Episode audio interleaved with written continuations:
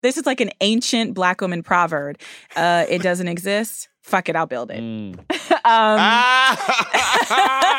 I'm going to Twitter again. No, I gotta stop.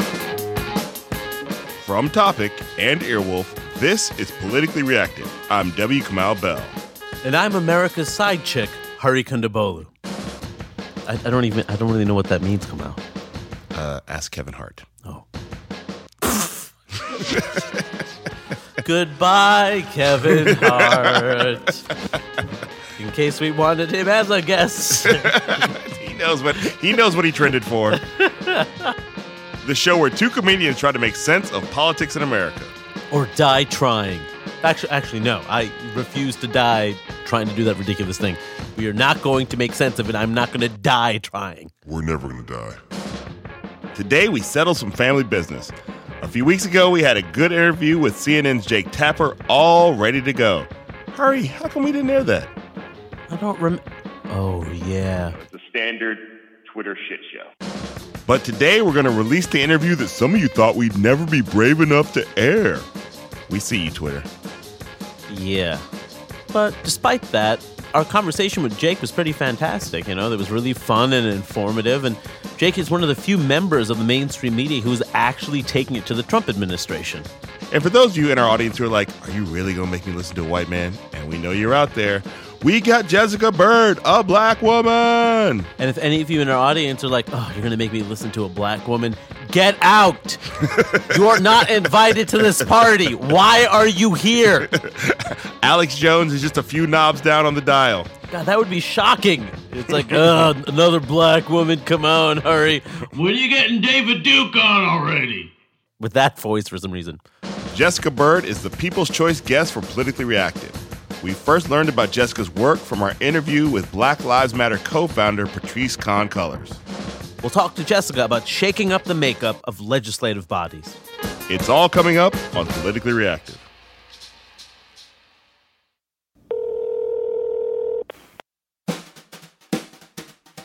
Hello? Hey, what's up, man? You know what's up. Why are you asking me that ridiculous question? It's the end of the goddamn world. What's the big deal? What's the big deal? Just Tuesday, President Trump said, North Korea best not make any more threats to the United States. They will be met with fire and fury like the world has never seen. Our president basically threatening nuclear apocalypse. What's up, man? Best not. Best not clearly lets us know that one of Trump's nannies was an 80-year-old Black woman. Am I allowed to laugh at that? Yes, that's an old Black lady. You best not, boy. You best not. Yeah. Clearly, they had a Southern Black nanny for Trump when he was a young pop. I called my mom yesterday just about North Korea. I'm like, hey, well, what do you think about this whole, nuclear war business? And we both just started hysterically laughing. Like, what else are you supposed to do? Like, there's nothing else. And then before I left, I'm like, all right, Mom, I'm going to get a piece of cake. And she's like, I don't want this nuclear war business to make you break your diet. And,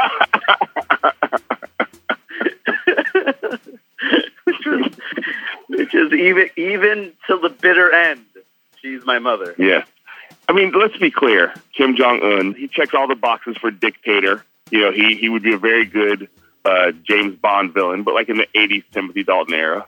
But on a global scale, he's like the guy in your neighborhood that's like, that guy, we all stay away from that guy. Just we all walk around him. That guy's, he might hit you, he might spit on you, he might, we just all agree to walk around that guy and let him do his thing. And Donald Trump, President Trump, 45, Orange Julius, is walking directly at that guy. I mean, my assumption is he has a rocket ship to Mars ready to go. There's no other why you would risk this. Whew. All right, well, let's get to the show today. Who's our first guest? Our first guest is Jessica Byrd. Oh, cool. Hold on. Let me go to the good mic. Our first guest today is Jessica Byrd. She's the founder of 3 Point Strategies, a D.C.-based political consulting firm helping people of color get elected to public office, usually the Democrats, I'm guessing. Jessica has worked on political campaigns in more than 40 states. Her work has focused on creating pathways for underrepresented communities to engage in the political process. She is completely inspiring all the way through and makes me again want to try to start to believe in the Democrats. But anyway, let's get into it. This interview was recorded May 26th, the birthday of John Wayne, Miles Davis, and Lauryn Hill. They have the same birthday. Who knew? Thank you for coming. The people have demanded it. You're the people's choice for Politically Reactive. We really appreciate the fact that you're here. Oh, my gosh. Awesome. I'm so happy to be here. I'm a huge, huge fan, and I'm not just saying that. I listen to your podcast, and I have ever since the beginning. So, and the fact that I'm also here being called the people's choice is like pretty much the whole point of what I'm trying to do. So thank you so much. Well, we'll just leap right into that. Why is that the point of what you're trying to do? How do you describe the work that you do? I'm building the electoral political firm of the movement. And, you know, I'm from Columbus, Ohio. I've been pretty addicted to campaigns for the last 13 years and have worked on campaigns in 43 states across the country. And I would say for the first 10 of those years, I did... You know, it was a pretty Democratic route. I was working, my very first job was for the Democratic Party in Ohio, where I'm from, and moved on to work for state legislature or state legislative candidates. And, you know, President Obama, when he was running, went on to spend 4 years at EMILY's List. And it was really in 2014 that I started to ask myself whether I was doing my work unapologetically enough. As the movement for Black Lives and as social justice movements were really just burgeoning around us, and I felt like we were in this incredible political renaissance, I didn't feel like my contribution of just beating Republicans was actually changing material conditions for people of color in this country, and most particularly Black people. And so I couldn't find a job that I felt like really lived at the intersection of racial justice and electoral politics. And I decided that my skill set that I had been working on for a decade was electoral work and winning elections. And so that's what my contribution to this movement is right now, is to engage in elections where activists care about that particular seat with candidates who are bold, who aren't afraid to talk about race, and where we can win and change policy for our families. Well, I mean, that being said, like, what obstacles do women and people of color face when running? We're asking the dumbest questions possible. Yep. It's actually incredible how much we don't know about this, and it's also not our fault. So one of the first projects that I took on when I started out on my own was in partnership with an incredible organization called the Women Donors Network, and they led a campaign called the Reflective Democracy Campaign, and it essentially was a mapping of every single elected leadership seat across the country by race and by gender. There are over 50,000 elected seats across the country that people are like, you know, I look at elections as like you're applying for a job and people are voting for whether you're qualified, whether you're the right pick. And so there are 50,000 jobs as elected office holders in this country. When a mapping is done of our demographics, we have 19% men of color, 19% women of color. We have 32% white women, 32% white men.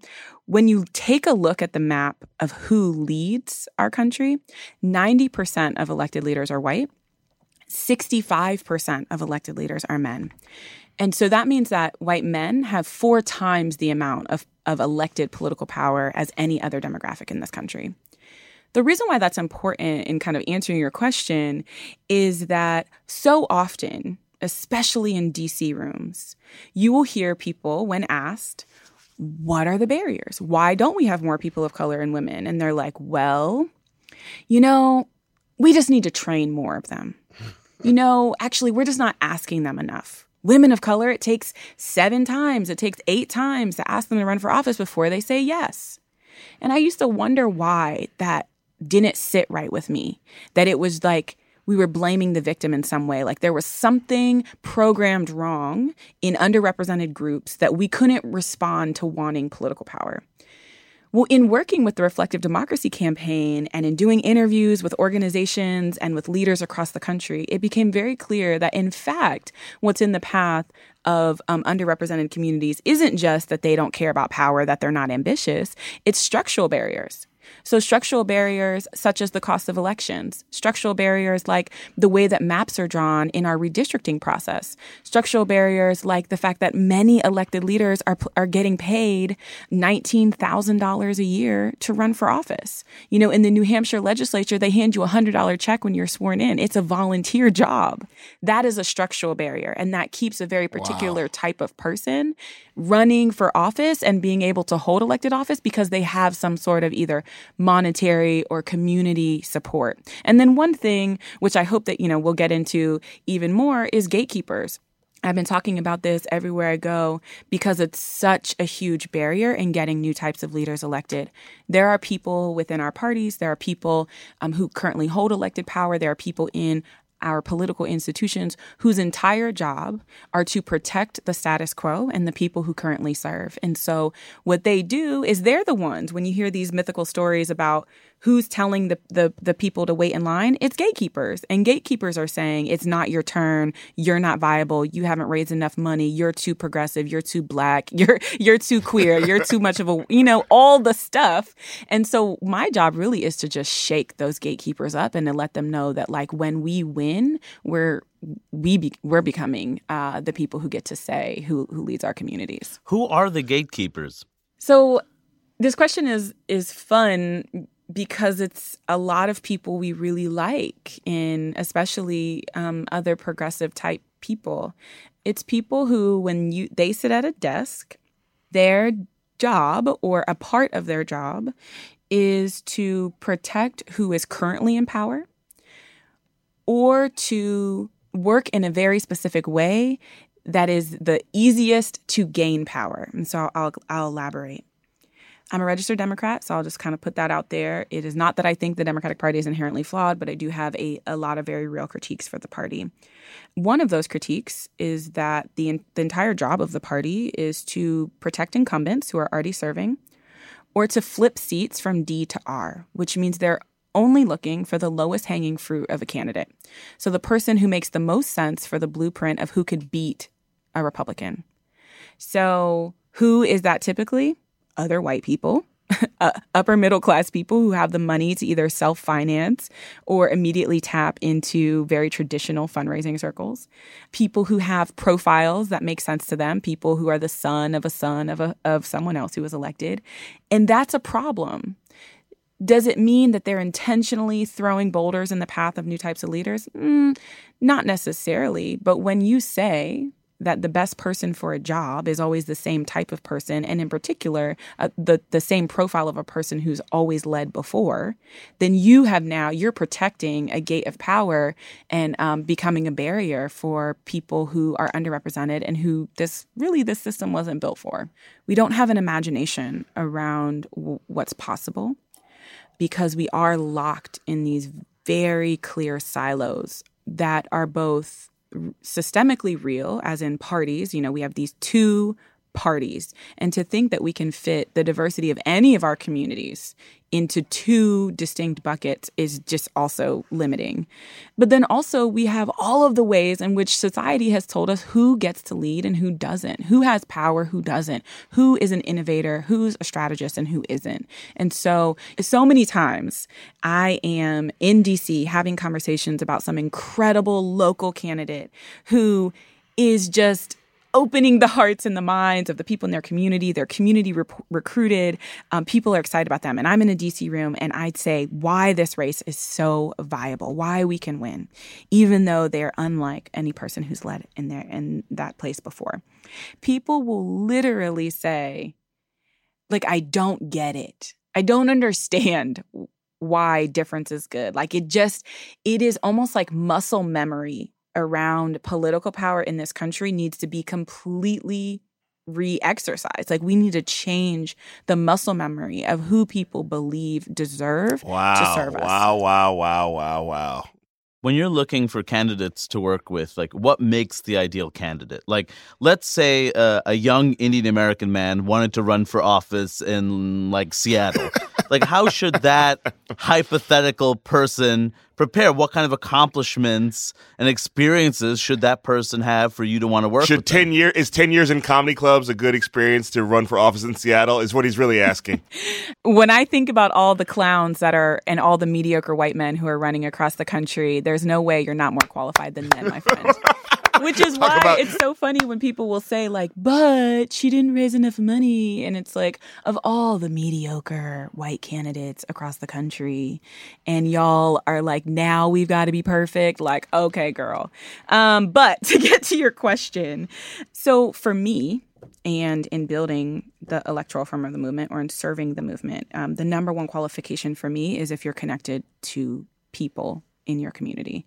It is not enough for you to have a profile and a strategy and like the drive to win.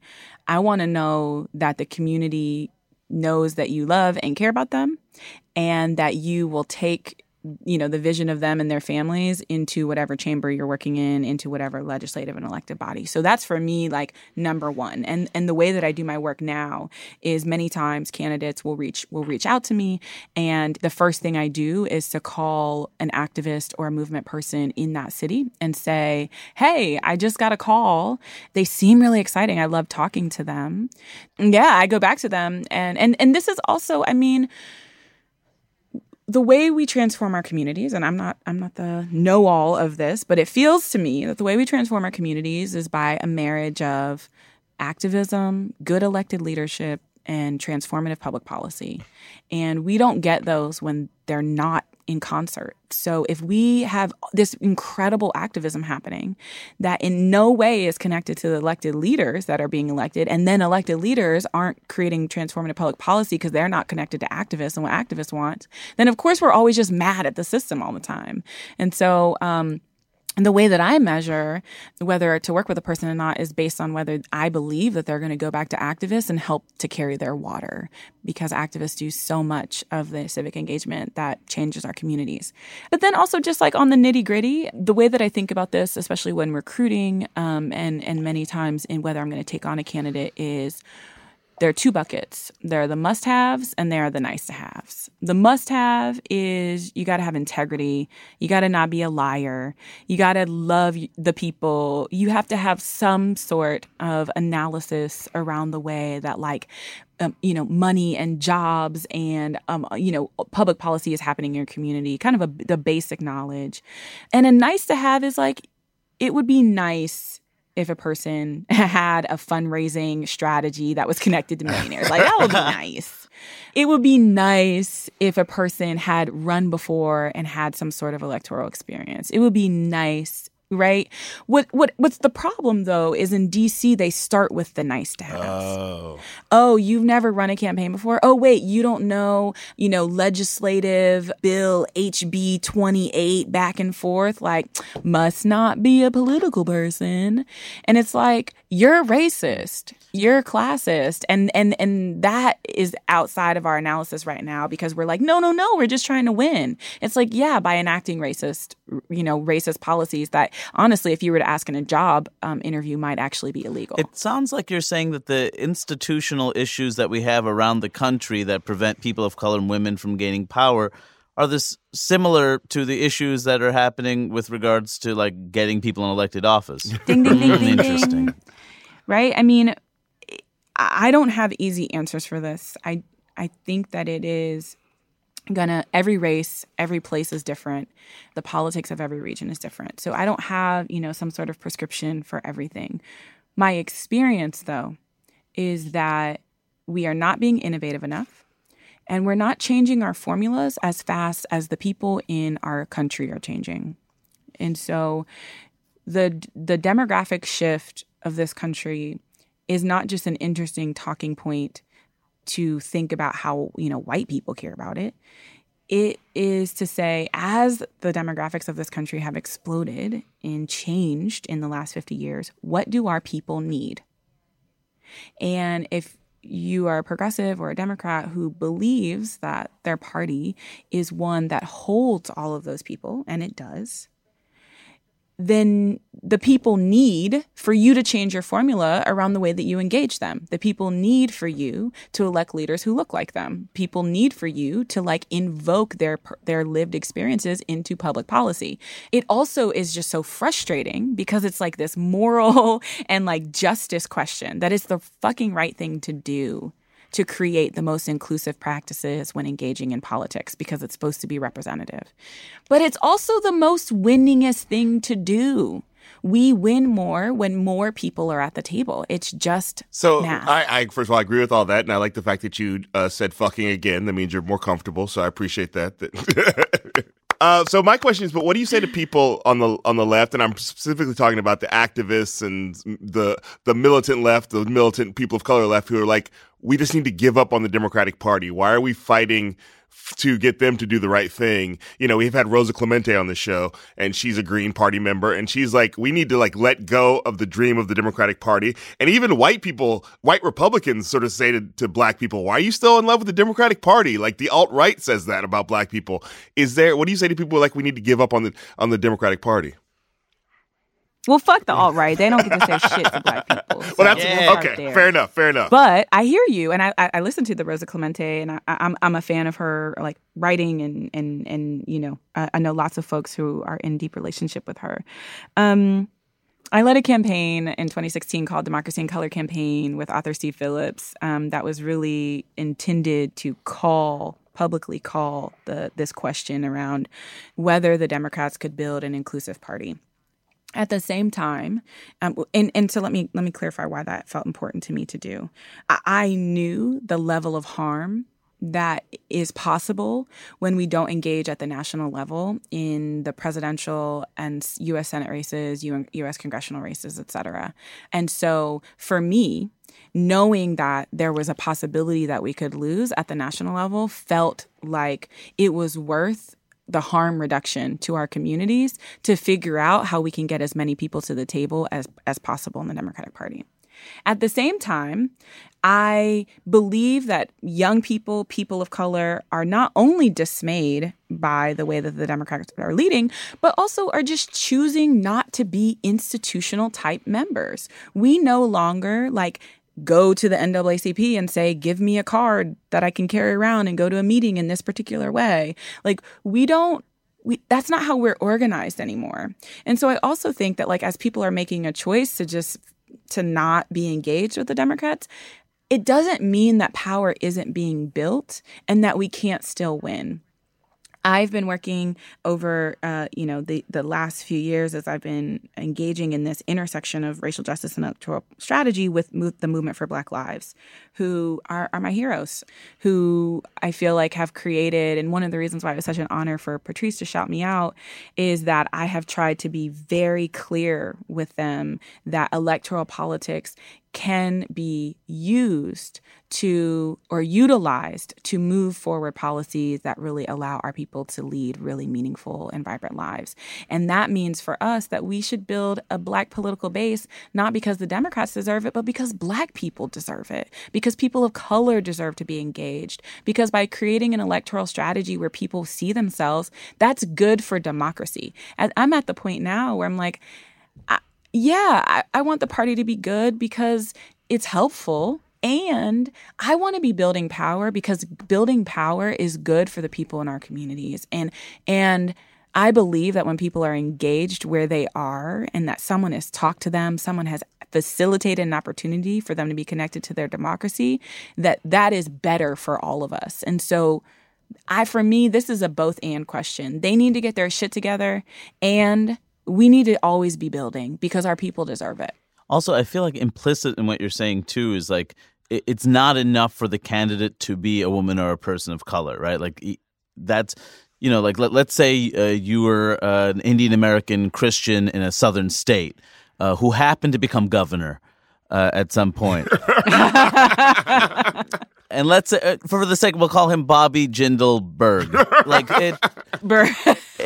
That's not enough. It, as the visuals, the optics might look okay initially, wow, look at that guy in that position. That's not enough because it comes down to what are the issues. That's right. Exactly right. There have been times I've sat in front of candidates who I've just asked plainly, do you love Black people? Whoa, wow. For the record, I love Black people. I just want to be clear, I'm not a candidate, but I just want to let Jessica Byrd know I love Black people. I also love Black people. Thank you. And you're demonstrating that. And this is the thing, right? Like, you have a record of that by having all of these dynamic conversations about the ways in which Black people are leading in our communities. And I actually think that the fact that there are people who tremble at that is part of what I'm testing right now. Why are we afraid to say that it is worthwhile for our elected bodies to center and care about marginalized communities? Like, why are people scared of that? Why is that controversial? It's very confusing to me. And to say that, like, people deserve food. People deserve to not be criminalized because of the color of their skin. That, like, people deserve to be able to go to the doctor and be taken care of because they're human beings, and human beings deserve to be alive. And being alive means needing care. And being alive means having food. It's almost so simple that it's complex. And I think one of the reasons why I haven't given up on elections is because the look on people's faces when they see a candidate who can answer, do you love Black people? And they know that that answer is yes. I will die fighting for that feeling. Wow. I feel like I want to tweet that right now, but let's continue the interview. Let's continue the interview before I tweet that out.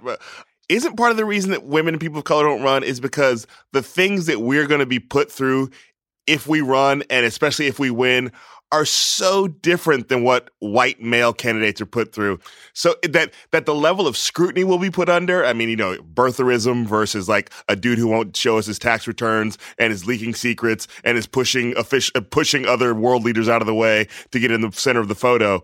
That like, who would want to subject themselves to that as a person of color or a woman when you're living that life, or a person of color and a woman when you're living that life every day? Right. You're like, look, I like work in an office and I'm like getting pulled over, you know, just on my way to work. Yes. Why the heck would I want to? I mean, it's real. Yes. I mean, there actually have been some times when I felt guilty about looking the candidate that I, you know, love so much in the eye and knowing that they're getting, you know, the shit kicked out of them.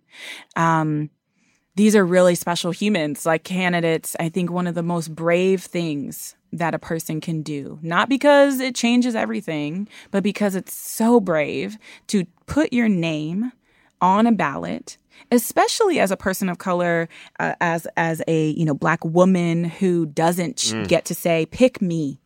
And so the fact that candidates will say, no, it's me, choose me, I think especially for marginalized people is just so brave and so exciting. But to answer your question, you know, I've actually never worked with a Black woman candidate who hasn't been beaten up in the media about their attitude. The thing here, right, and in many ways, I've been pissed at 45's exploitation of fake news because truly people of color and Black candidates at the local level are experiencing media gatekeepers like no other. It's one of the reasons why I'm so excited about podcasting, because it's such a democratization of media and gets to say who can tell our stories and who doesn't. And so, you know, in many of my new campaigns, we have like a podcast strategy because it is in some ways even better news than the way that local newspapers will report on them. So when we're experiencing gatekeepers, though, this is why the community is so important. Think about how Barack Obama was behaving in his last term. He was literally saying to people, if I wanted to, I could get elected a third time. Do you think that Michelle Obama cared that people were calling her fat? I mean, even 8 years in, we're putting, you know, pictures of gorillas on top of her head and like these horrible right-wing articles. No, when she walked off any stage in America, we were looking at her and like, we got you. They come for you. They come for us. And that's what I'm trying to build by engaging in movement politics. People will be more bold. They'll be more progressive. They'll be more willing to talk about the issues that we care about when we are waiting for them when they get off stage. When we let people put their name on a ballot, and then we leave them to the wolves of, you know, what mainstream politics is, then of course they're going to not only disappoint us, but go away. And so we have to be there connecting the dots for why it's important that they exist. I really love how you build this bridge between activism and mainstream politics in a way that you don't really see very often. And you're currently working with several Black-led activist organizations and the Movement for Black Lives on civic engagement strategies towards 2020. What is the significance of this work? Yeah, it's why I had to create my own job, to be honest with you. I started to interview for jobs that I thought were this and wasn't. And I'm like, well, fuck it. I guess I'll build something. Right? And there's like, this is like an ancient Black woman proverb. It doesn't exist. Fuck it, I'll build it.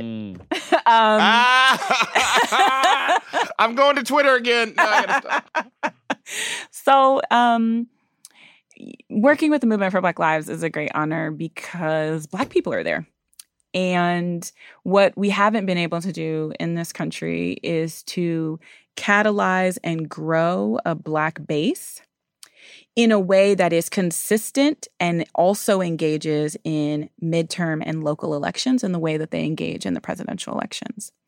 And so for me, in working with activist organizations, you know, the candidates are an awesome bonus, especially when we find ones that folks are really excited about, like, you know, Tashara Jones, who ran in St. Louis, Missouri for mayor, like Yvette Simpson, who's running in Cincinnati, Ohio, like Chokwe Lumumba, who just won a primary in Jackson, Mississippi. Like, those are such exciting bonus stories. Hold up, wait a minute. We want to give you an update on all those names Jessica just dropped. Running for St. Louis mayor, Tashara Jones is a Black Lives Matter advocate who said we need to promote policies that make everyone rise, not just those in wealthy zip codes. Jones didn't win, but she still is the city's treasurer. And as Jessica said, experience running an election only helps. So hopefully we'll see Jones's hat in a race sometime soon. Through a strong grassroots campaign, Yvette Simpson won the primary election in May for mayor of Cincinnati. Now, she still has to face off with the incumbent mayor in November, but she is seen as a rising star in the Democratic Party. Yvette, we looking at you. Chokwe Antar Lumumba is a progressive attorney and activist who won the mayoral vote in Jackson, Mississippi. Lumumba ran on investing more in education, a 1% sales tax to fix the city's aging infrastructure, and employing community engagement to tackle crime. Those are just three of the many people that Jessica is currently working with to change the face of the Democratic Party. And it sure could use a face change. I like the old black one. She's giving the Democratic Party a tan. For me, the North Star of working with movement people is that we become the trusted messengers to Black people about politics in this country. We say, we love you first. We're going to connect you with political opportunities that we believe bring value to your life. We're going to educate you on the ways that you can be engaged.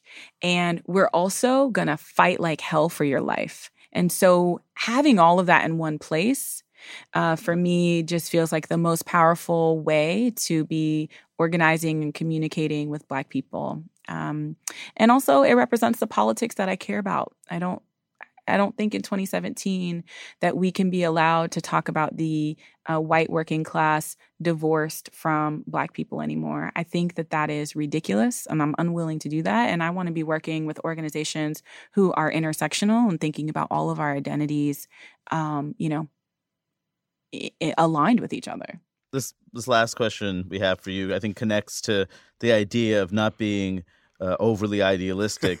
But do you think we're entering a new era where we'll see more celebrities running? Dwayne "The Rock" Johnson talked about running for president on Fallon. You know, what are your thoughts on our obsession with, like, personality over political experience and accomplishment? Like, are we already on that slippery slope? And also, I would like to add in that, like, is it actually something that we on the left should be like, you know what, he would probably win. Let's just get the right people. Like, should we just make sure that you're in the room with him, like, to make sure that. Okay, I just want to give a disclaimer before I give my answer that if Oprah or Beyonce approach me, this does not apply to you. We're obsessed with personality. because it once again fits into this like charismatic white male leader that we understand. And I would even say now that we've had Barack Obama, this is happening in Black spaces too, that it's like, you know, cis, heterosexual, white men, you know, perfect marriage type nuclear family who speaks in a very particular way. Like that is privilege now over other ways that Black people are, right? And I don't think that it's not good for us, because that would say that celebrities in some way don't have any capacity to know or understand anything other than like the thing that they're a celebrity for. But I do think that it once again speaks to the way that we feed this system that says that only a certain type of person should have power, and that person should have money, they should have access, they should be well known. And if I were to ask, you know, some of these celebrities, like, do you love Black people?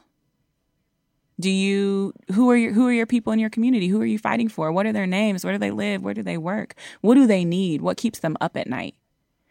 If they don't know the answer to that question, then they're not qualified, just as anybody else isn't qualified. And so, you know, we have to demand more of the people who believe that they should represent us. Like, they got to know us. And so if a celebrity feels like they know us and they're living there and they're reflecting their community, then shoot, let's get it. But if not, it's just unacceptable that we continue to take face value in you know, when our people need so much. I mean, to be fair, The Rock is the people's champion. No, he was the people's champ a long time ago. You're the people's choice. There's a difference. What real quick, I just want to be clear. Are you counting The Rock as a white man? No, I'm not. Okay, I just didn't want you to have those Twitter problems. You've done such a good job. I didn't want people like assuming that you thought The Rock was a white man. But yeah, so no, I am not. Actually, no. Okay. I think that's a perfect place to leave it. First of all, thank you for coming on the show. This has been more than we were promised it was going to be by Patrisse Cullors. Shout out to Patrisse Cullors for shouting you out and the people demanding that you show up. This interview's been great, and you both give me hope and also let me know I got a lot of work to do. So thank you for both those things. Thank you. And thank you for, in this time where news feels like it is, you know, weaponized against us in some ways. Thank you for bringing it to us in a way that's both authentic and funny and light. That's been that's and been Jessica, good. I'll be reaching out in about a decade when I'm ready to run, okay? Don't wait so long. Structural barriers say, the gatekeepers will say that you need to be older, but Hari, you do not. Oh, I'm fine. I mean, I act like a 60-year-old man, so I'm already mentally there. Thank you very much, Jessica. We really appreciate having you. Thank you, Jessica. Thank you, guys. Hope to meet you in person. We'll be right back after we take care of some business. And some business. All right, back to the show. Our next guest is Jake Tapper. As you know, he was on the show earlier in season 1. Go back and listen to that episode. It's a great episode. Yeah, it was pre-Trump, and now we got Jake post-Trump, see what he thinks. He's been a reporter covering national politics for more than 15 years. He's also the host of the daily show The Lead with Jake Tapper, which brings you the day's headlines from around the country and world. And every Sunday, he's on State of the Union, where he has longer and deeper conversations with top newsmakers on politics, policy, Washington, D.C., and the world. Let's get to that Jake Tapper interview.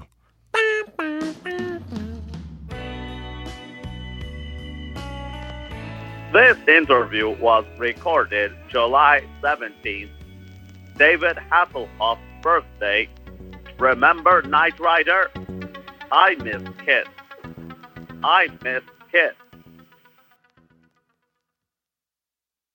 The last time we were on the show, Jake, it was right after Donald Trump was elected president. At the time, you and many others said we needed to give Trump a chance. You and Dave Chappelle both shared that. How's that working out for all of us now? Well, I wanted the facts to be established before I drew a conclusion. And I think, you know, after more than 6 months of his presidency, we have a pretty good idea of how he is governing. And it is pretty close to the same way he ran for president. Very impulsive, lot of chaos, really playing strongly to his base, rallying Republicans, not being particularly concerned about Democrats or independents. I think it's fair to say, violating norms of behavior that we've expected in the past or come to expect from presidents in terms of name-calling and social media and taking things farther than we've ever seen in battles that presidents have had with the media or with the legislative branch or with the judicial branch. And I think most stunningly, I think the most stunning thing that he has done, of course, is to fire the FBI director in the midst of an investigation into whether or not his campaign colluded with an adversarial government. So, now we have a bunch of facts, and we are where we are. I mean, what you just described, Jake, sounds very, very bad, but are things as bad as we think they are? They look really, really bad. What you've described is terrible, but as a journalist who is trying to get information from this White House and who is still trying to do their jobs, is it even worse than we know? I mean, I don't know. I guess it depends on what you're looking at. There are very many ways to look at the Trump presidency. One of them is to look at the Trump presidency as a Republican presidency, doing things that any Republican might do, such as pushing for tax cuts or pushing deregulation, trying to repeal parts of Obamacare. And, you know, those are things that I think any Republican president would do, whether it's Marco Rubio or Jeb Bush, Mitt Romney, whomever. That's one set of facts that I think people of different ideological stripes can debate over and discuss the effectiveness. And then there is the other set of facts, which is the chaos that I discussed, the way that the travel ban was written initially with very little feedback from departments and agencies that would be implementing it. Obviously, its status remains in limbo as it's worked its way up to the Supreme Court, although it's being enacted, much of it right now. So, I mean, that's one set of facts. And then there's the set of facts that deals with, basic standards of decency and truth that I think are quite different than if we would have a Marco Rubio or a Jeb Bush as president. The war against anyone that tries to hold the administration accountable, whether it's CNN or NBC or the Washington Post or the New York Times, their judiciary or an ethics chief or whomever, the behavior that we've seen in terms of attempting to normalize a meeting between campaign chieftains and somebody billed as a Russian government lawyer with high-level dirt on Hillary Clinton to help Trump get elected and help defeat Hillary Clinton. That's not normal.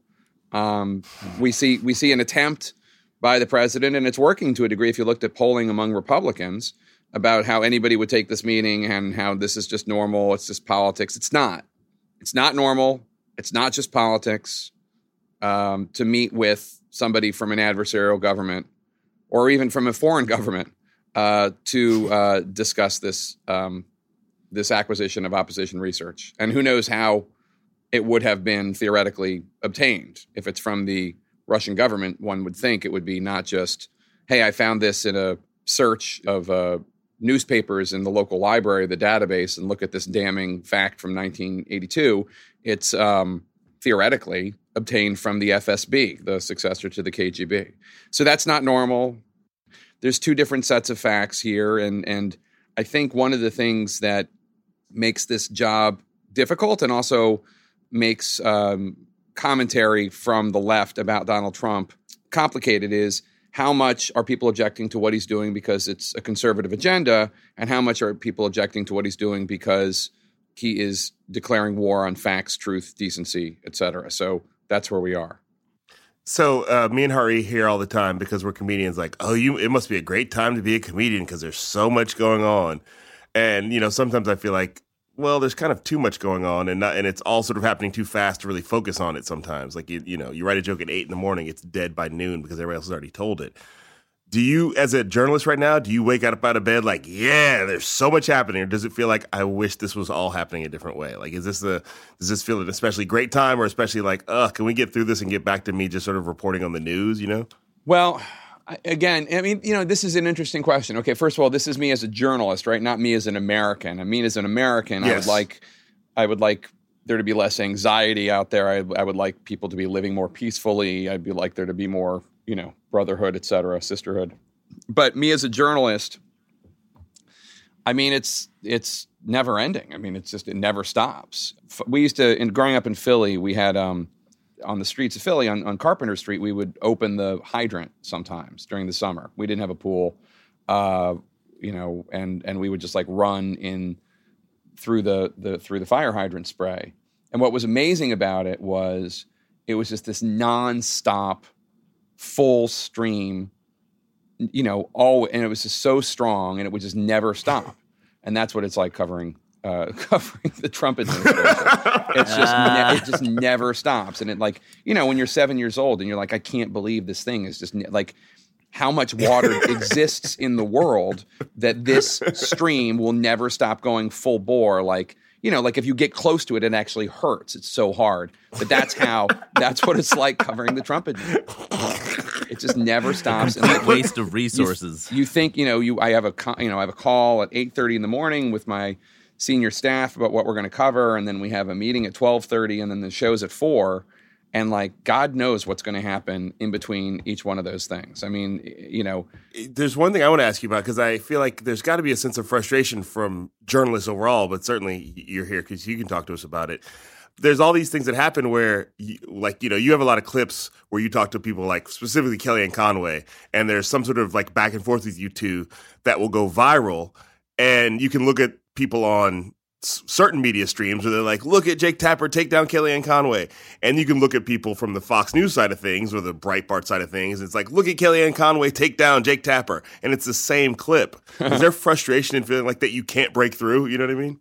Yeah. I mean, I've seen interviews I've done that I thought were fairly substantive and respectful. I've seen, you know, left-wing sites say, you know, Tapper smacks down, blah. And I'm just, that wasn't not a smackdown by any stretch yes. of the imagination. You don't go into interviews going, I'm about to put the smackdown. That's not the thing you say. No. And also, I mean, the other thing is, it is amusing to me to see people. I mean, you may or may not remember, but I was not perceived as the friendliest reporter / anchor to President Obama. And you know, there were a number of left-wing sites, liberal sites, progressive sites that thought I was the devil for 8 years, and or 10 even, because of the 2 years leading up to the Obama presidency, and because I didn't, you know, I provided critical coverage of him. So it is amusing to see them, you know, declaring my work to be smackdowns when, you know, generally speaking, their coverage was, you know, right-wing hack Jake Tapper, blah, blah, you know, does this. Yeah. Or watch, you know, Democratic senator lay the smackdown on Tapper. But, I mean, you just can't pay attention to that stuff. I mean, all praise is nice and all criticism is unfair and harsh. But beyond that, you just have to do your job and just hope people appreciate the job you're doing. I like how in your example of a headline you said Tapper smacks down blah, and I think blah is one way to discuss Kellyanne Conway. Well, I don't mean her. I just meant insert name of conservative or Republican or whatever. But yeah, I mean, it is funny to see the same exact clip interpreted through the different filters. We had Sebastian Gorka on the show the other day, and you know, the truth is, I thought it was a fairly constructive interview. I asked him questions. He answered. He made some news here and there. I pushed back here and there. I didn't really particularly think much of it one way or the other, other than that he made news, which is all really, that's my goal, is to make news. How do you get Kellyanne Conway to say something newsy? Because it feels like when she's on there, she's not really saying very much, and it's always a frustrating interview. So is it even worth interviewing her, or do you have to just because of her official capacity? Well, I don't think I'm not saying this is a slam of Kellyanne Conway. I don't think I've interviewed her since February. So, you know, she's not an ongoing frequent guest of mine. You know, she does have a hand in presidential decisions. She does have a hand in especially things having to do with veterans and the opioid crisis. So I suppose I could have her, and those are areas of her expertise that maybe we could find out and talk about. I mean, I really just do. I don't think you can make a lot of news with the administration folks talking about, let's just, if we're saying that part one is policy and part two is the violation of norms, decency, and truth. So that's part two. So I think part two doesn't necessarily lend itself to news making so much. It does lend itself to maybe like good TV confrontations. But I prefer part one. I prefer the, what are the policies that are being implemented that are going to affect people one way or the other, whether it's healthcare or counterterrorism or, you know, things that the Justice Department is doing. So, you know, I think if the more I can focus on that in the interviews, the better, because that's where the news is to be made. Although I think possibly part two is where the better, more viral TV is. This is a very strange administration. We've never had this, something like this before. It's clearly not normal.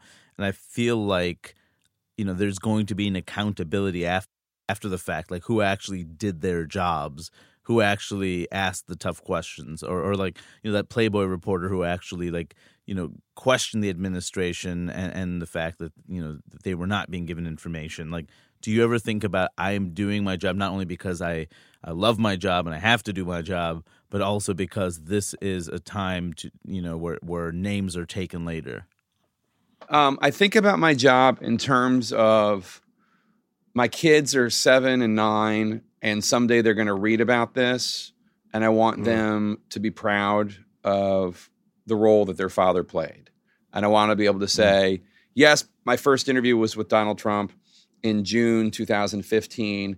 Here's the transcript. You can see Daddy was asking tough but fair questions from the very beginning and calling into question, you know, these statements or these hypocrisies. You know, I want them to be able to see that their dad, you know, was asking some of the toughest questions out there in the campaign, not just of Trump, but of Hillary Clinton, too. But beyond that, I have to say, I'm working on a novel right now. It's a historical novel. It takes place in 1954. And one of the things that reading about a historical period really makes you realize is how ephemeral any sort of fame is, how ephemeral any sort of public respect is.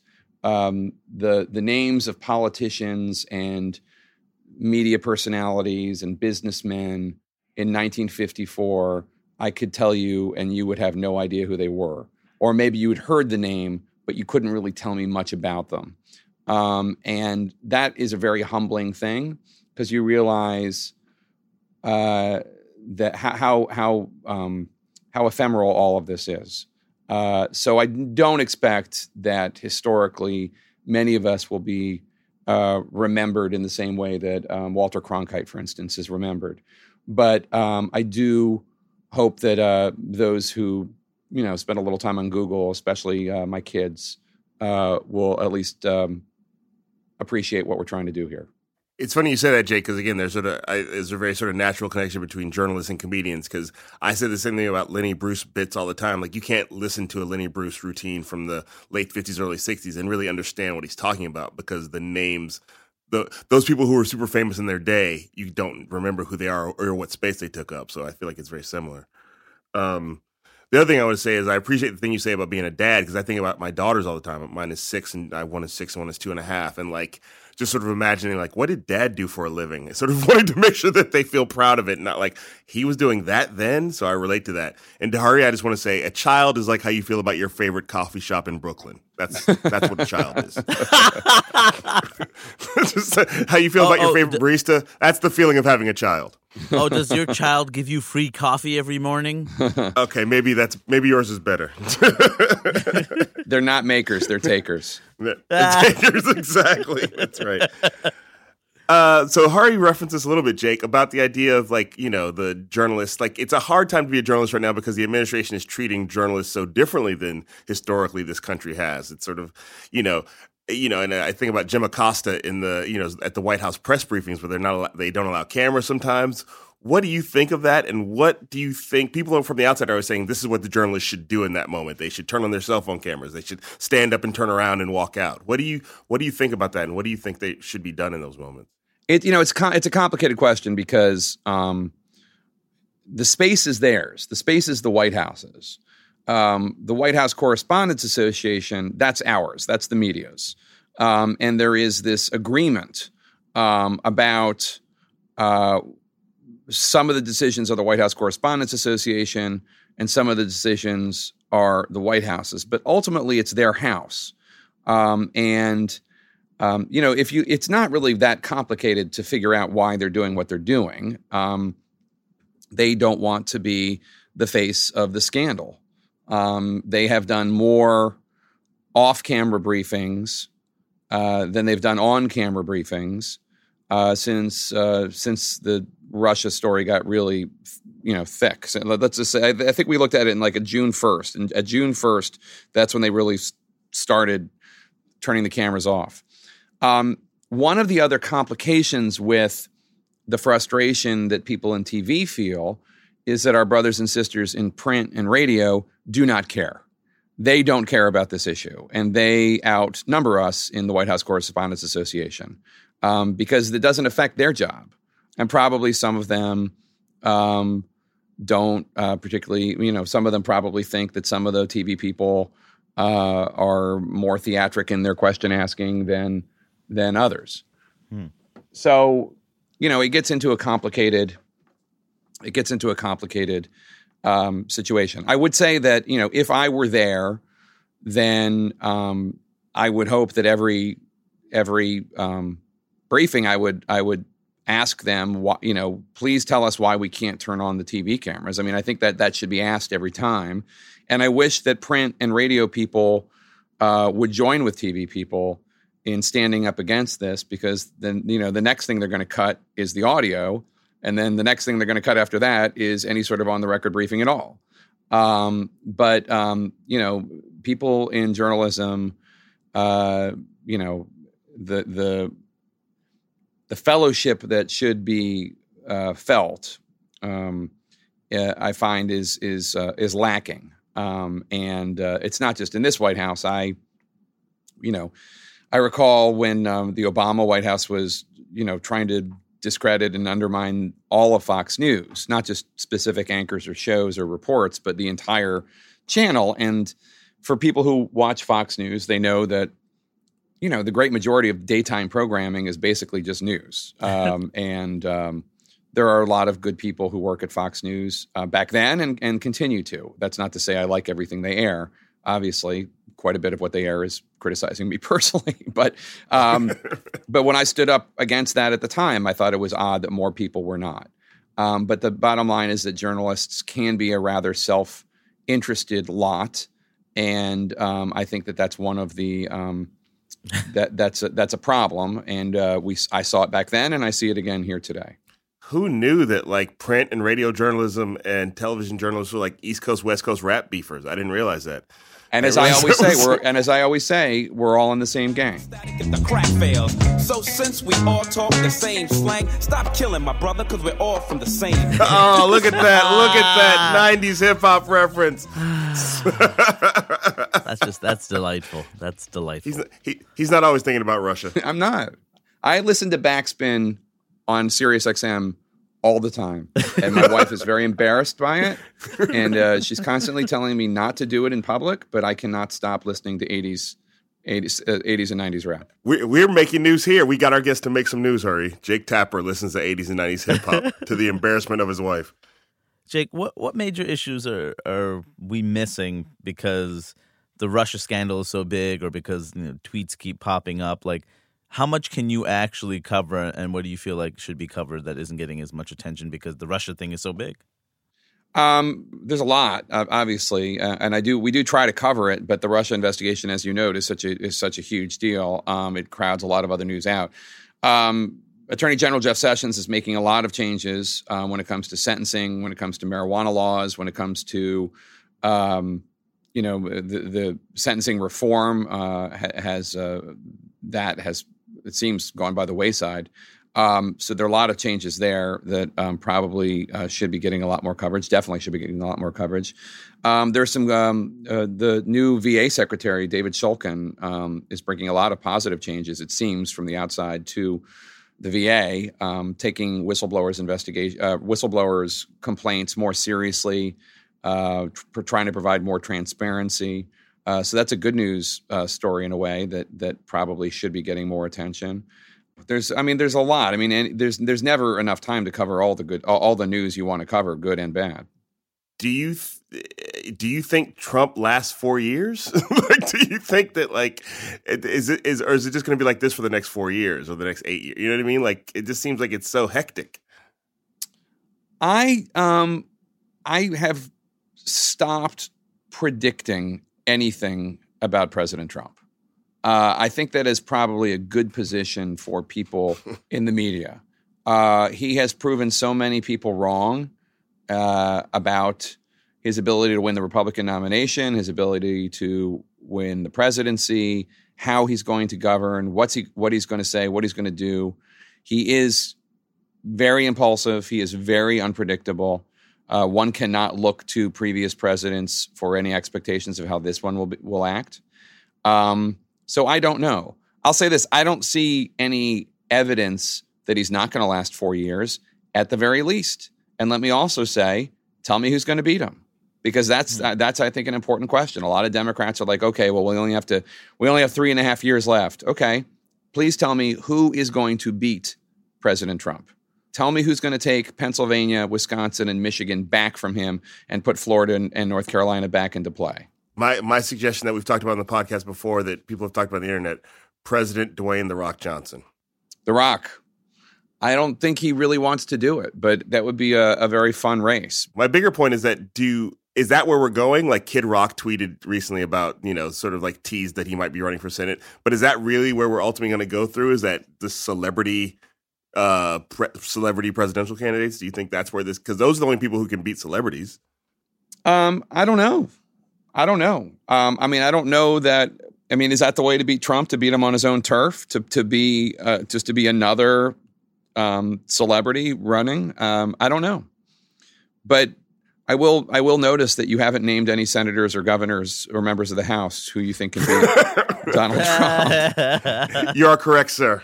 Yeah, this is just a little observational thing in this interview. Even though you're conducting the interview, I'm just saying Because the truth of the matter is, there isn't really a good answer to that question. The only thing I've heard, somebody hypothesized, well, what if Joe Biden announced that he was going to run?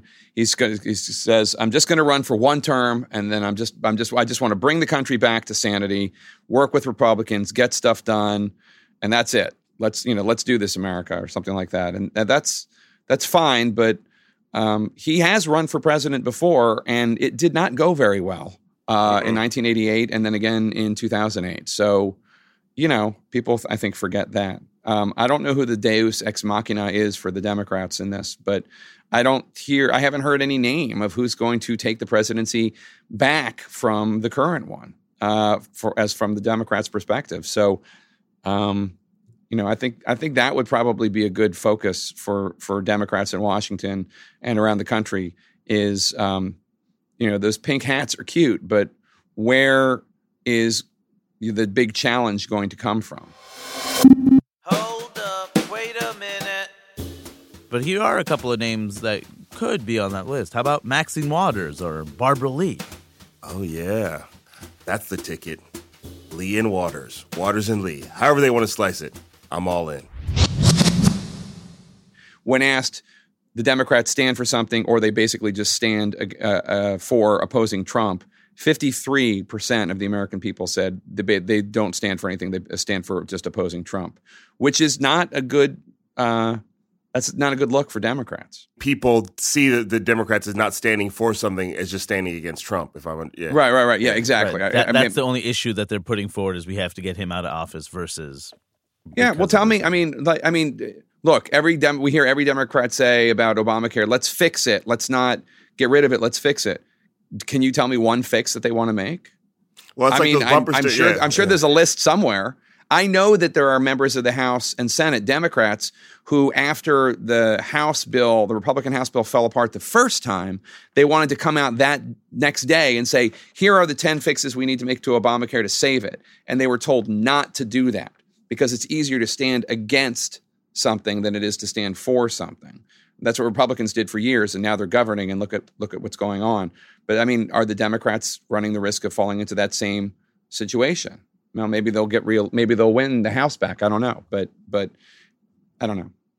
You know, as a journalist who clearly prides themselves on doing their job, and you know, when you talk about journalism, clearly it comes with historical context and a value for the profession. When you are labeled fake news, when all cable networks are labeled fake news, you know, how do you feel? Like, how does that frustrate you? It doesn't personally frustrate me because it's so juvenile, but it is part of a very nakedly transparent attempt to undermine people providing critical coverage, uncomfortable facts about this administration.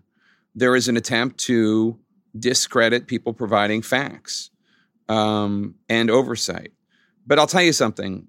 Of all the things that Donald Trump has said and done, the two that bother me the most have nothing to do with him attacking my profession or even specifically CNN. It really, really bothered me when he went after John McCain and his war heroism. He said he was a hero because he was captured. I prefer people who weren't captured. That is such a dishonor to people who fight for this country and get captured by the enemy. I can't even express how much that offends me. And I do a lot of veterans coverage, and I do a lot of work with troops and veterans. And the idea of that glib comment about somebody who spent 5.5 years in a POW camp who could have been released early but chose not to because his dad was an admiral and he knew that it would provide the North Vietnamese with a PR victory. Oh, that just bothers me so much. It's just so unpatriotic to say that.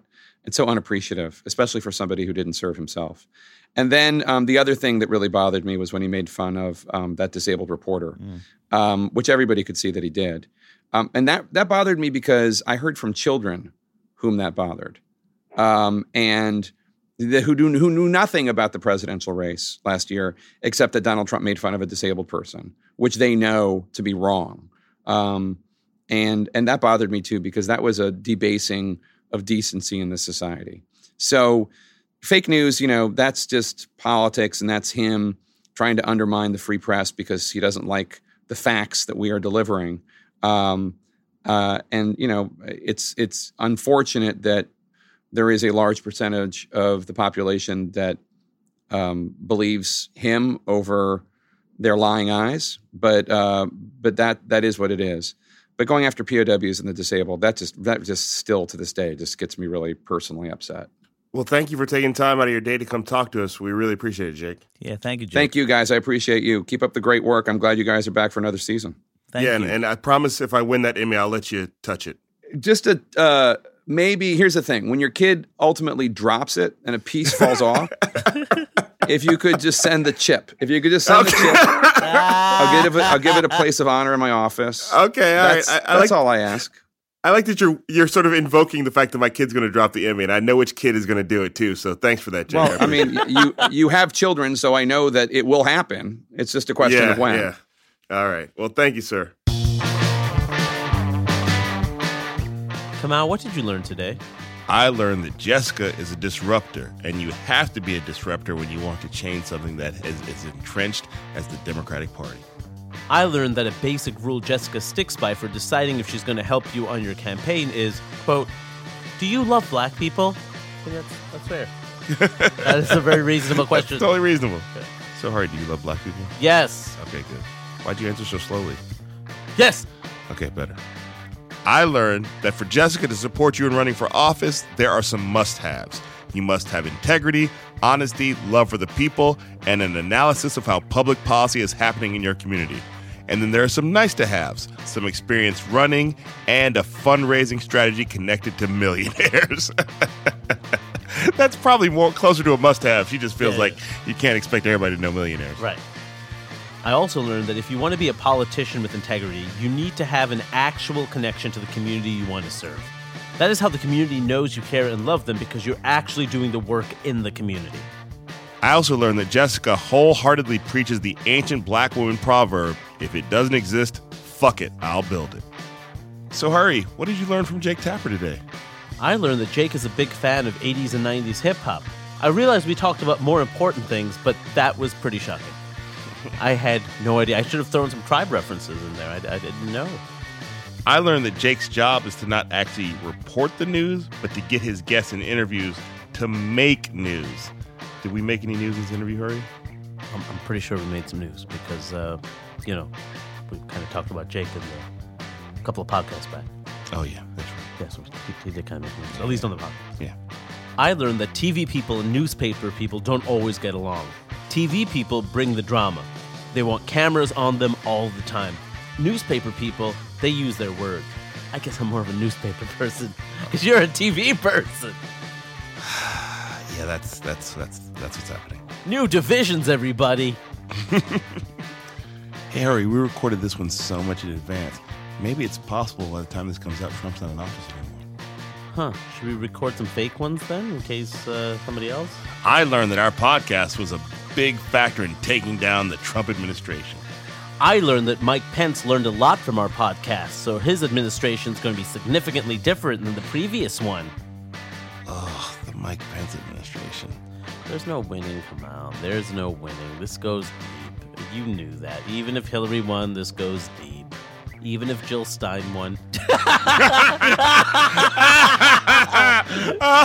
Hey, Twitter mentions! Nice to see you again, Twitter mentions! Fuck you, Twitter mentions! We laugh. That's going to do it for our show. Thanks again to CNN's Jake Tapper. And if you want more Jake Tapper, then every day, Monday through Friday, watch The Lead with Jake Tapper. And then on Sunday, you can watch his Sunday morning show, State of the Union. To keep up with Jake, follow him on Twitter, @Jake Tapper. And you can follow Jessica Byrd. And who wouldn't want to follow Jessica Byrd? We should really all just go follow Jessica Byrd. @JessicaLByrd. That's JESSICALBYRD. @JessicaLByrd. Everybody, go follow Jessica Byrd. And again, we got new t-shirts. Visit podswag.com/PR or podswag.com/politicallyreactive to get the new t-shirts. Yes, we're turning up the heat to get women's sizes and kids' tees. We listen to you. We hear you. We also have another live show coming up. We'll be at the Now Hear This Podcast Festival in New York City. Our show is on Saturday, September 9th. You can find tickets at nowhearthisfest.com.